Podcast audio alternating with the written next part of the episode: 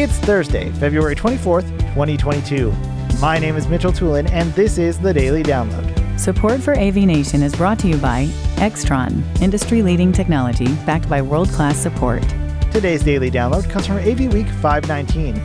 Tim Albright is joined by Brock McGinnis, Chrissy Sarah, Catherine Wheeler, and Meg Siracini Smith talking about artificial intelligence systems. Chrissy Sarah starts off talking about the apprehension consumers have when dealing with algorithmic systems when it comes to collecting data. You know, our society has created this need for uh, this type of analytics, and it's going to continue to get more popular. It's going to continue to find its way into all of the little nuances of our life. Um, I liked one of the questions that you posed for us, which was, do we need to be frightened by it? Um, and I have I have a, a, lot, you know, quite a few thoughts on it. For one, I'm really excited that Novartis put um, this much effort into this because we need to be on the map as far as our industry. We need to be on the map with AI. We need to be able to um, connect with the consumer-based products that are coming out, and we need to be able to put that in our pro AV spaces, and everybody's communicating and collaborating at the same time.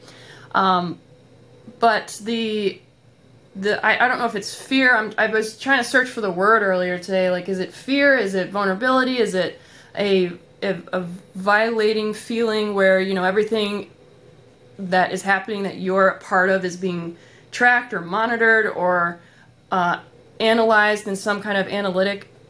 And my thought is to just not necessarily be afraid of it, but to know that it's going to be continuing, and then also to be responsibly aware of our presence in our day to day, not just as part of the industry that is actually producing these types of products, but also as a consumer of our own products. I can't remember who I was talking to, but it was a, a quote that I pulled out of the the conversation that was, you know, we kind of have this innate, at least I do. I don't know if it's my generation or what it is, but this kind of innate not fear but kind of anger like hey like get out of my email like stop tracking me go away. Like i don't want to be talking about going to scotland and then all of my all of my ads on my facebook is now going to scotland. Like go away. That was a bonfire conversation and i was probably you know three whiskeys in. So like i don't need to see that on my facebook the next morning.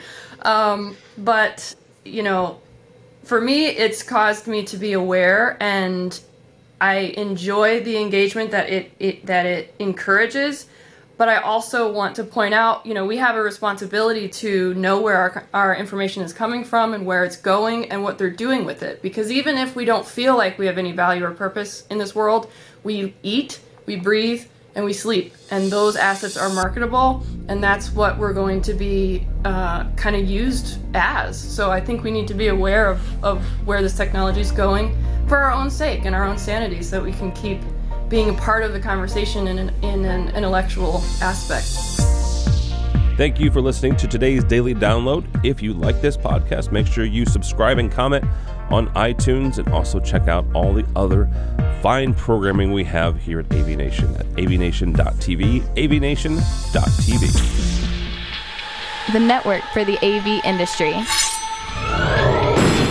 What are you listening to? This. This is AV. This? This. This is AV, AV Nation. Nation. This is AV Nation.